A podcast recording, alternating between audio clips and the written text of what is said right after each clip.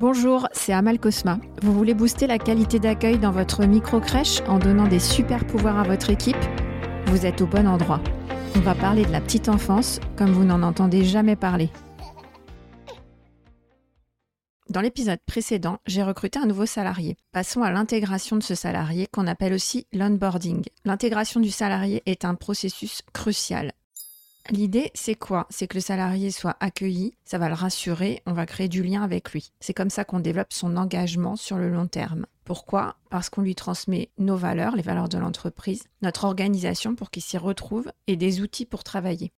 Avant son arrivée, j'ai pris contact avec lui. Je lui donne une date et une heure de prise de poste et je choisis un moment où je suis présente. Sauf impossibilité absolue, c'est le manager qui accueille la nouvelle recrue. J'ai déjà demandé les éléments nécessaires à l'établissement de son contrat. La liste est dans l'épisode 13 avec des exemples de mails. Je dois vérifier que j'ai bien tout ce qui est nécessaire ou relancer le candidat. Pensez à prévoir rapidement la visite médicale du salarié. Maintenant, elle s'appelle la visite d'information et de prévention. Elle est effectuée pour tout le monde dans les trois mois de l'embauche. Le rendez-vous doit être pris rapidement parce qu'il y a en général des délais assez longs dans l'attente. Demandez au salarié un certificat médical et vérifier ses vaccins. Je vous mettrai les vaccins à vérifier dans les notes de l'épisode. Ensuite, j'élabore le déroulement de l'intégration du nouveau salarié. Les quatre questions à se poser, c'est est-il possible de mettre la personne en doublon et combien de temps Avec qui Quels éléments je vais lui transmettre en priorité À quelle heure De quelle manière À quel moment je présente cette personne aux parents Je vais prévoir aussi un affichage du type bienvenue à un tel. Et à quel moment je programme l'entretien pour le dossier administratif Enfin, je demande les documents au siège pour constituer le dossier administratif d'embauche.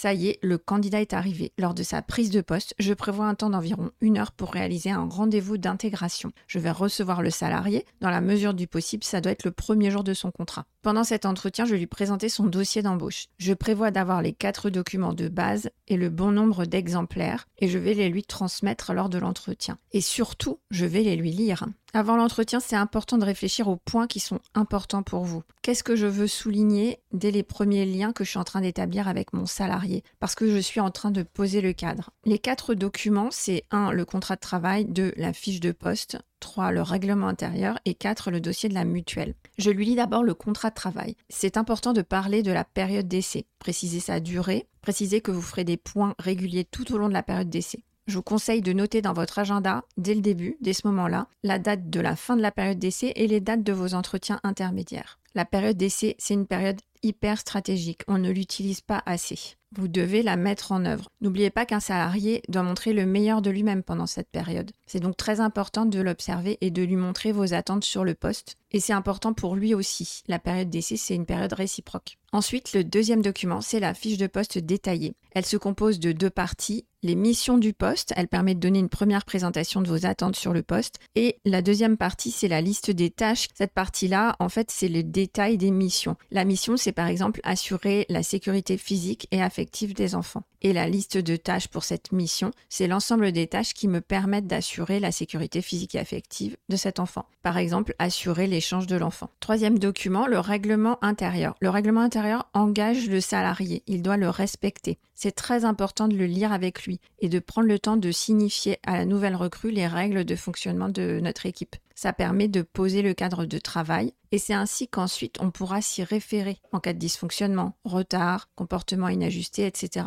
Conservez bien l'attestation de réception du règlement intérieur signée par le salarié. Pour moi, les trois points les plus stratégiques et les plus importants à développer lors de cette lecture, c'est 1. les horaires, retards et absences. 2. le planning, c'est-à-dire qu'il y aura des heures supplémentaires qui seront obligatoires en cas de besoin de service dans une crèche. Et 3. l'hygiène et la présentation ongles coupés, pas de bijoux en service, etc.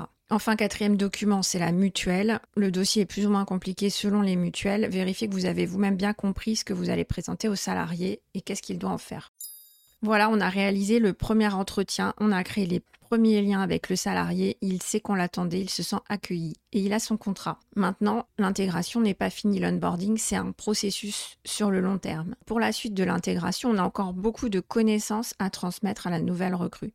Et le souci en crèche, c'est qu'on ne dispose pas de ce temps de formation interne. Souvent, personne n'est disponible pour former la nouvelle recrue. On espère qu'elle est opérationnelle, qu'elle va tout de suite savoir quoi faire. Mais quand bien même la personne le serait, elle n'a pas la connaissance de notre structure, des enfants, des spécificités du projet d'accueil. Ma proposition, c'est de faire faire des heures supplémentaires au reste de l'équipe pour libérer le référent technique. Si vous ne le faites pas, le risque c'est d'avoir un salarié qui n'est pas intégré, qu'on jette sur le terrain sans explication. Ça va créer de l'inquiétude et potentiellement il va rompre sa période d'essai. Autre illustration, vous ne vous rendez pas disponible pour accueillir le salarié. La collègue qui est en section l'accueille alors que ce n'est pas sa responsabilité et que ce n'est pas son rôle. Elle se sent mise en difficulté, elle va exprimer de la critique ou peut-être qu'elle ne sera pas accueillante tout simplement. Le salarié arrive, il sent qu'il n'est pas attendu, il sent qu'on n'est pas disponible pour lui, il sent la tension dans l'équipe, la surcharge de travail. Forcément, dans ces cas-là, on a envie de s'enfuir. Est-ce que ça vous est déjà arrivé d'avoir des salariés qui disparaissaient pendant la période d'essai, qui ne revenaient pas du jour au lendemain, ou qui vous annonçaient qu'on leur avait offert un voyage surprise dans deux jours et qu'ils n'étaient plus disponibles?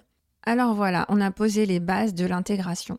Mais ça ne s'arrête pas là, ça va durer plusieurs semaines, voire plusieurs mois. Je passe à la suite de l'intégration dans le prochain épisode du podcast. Pour ne rien rater, abonnez-vous. Et si cet épisode vous a été utile, pensez à mettre une note 5 étoiles. Si vous avez une question particulière, vous pouvez me la poser sur LinkedIn, je réponds à tout le monde.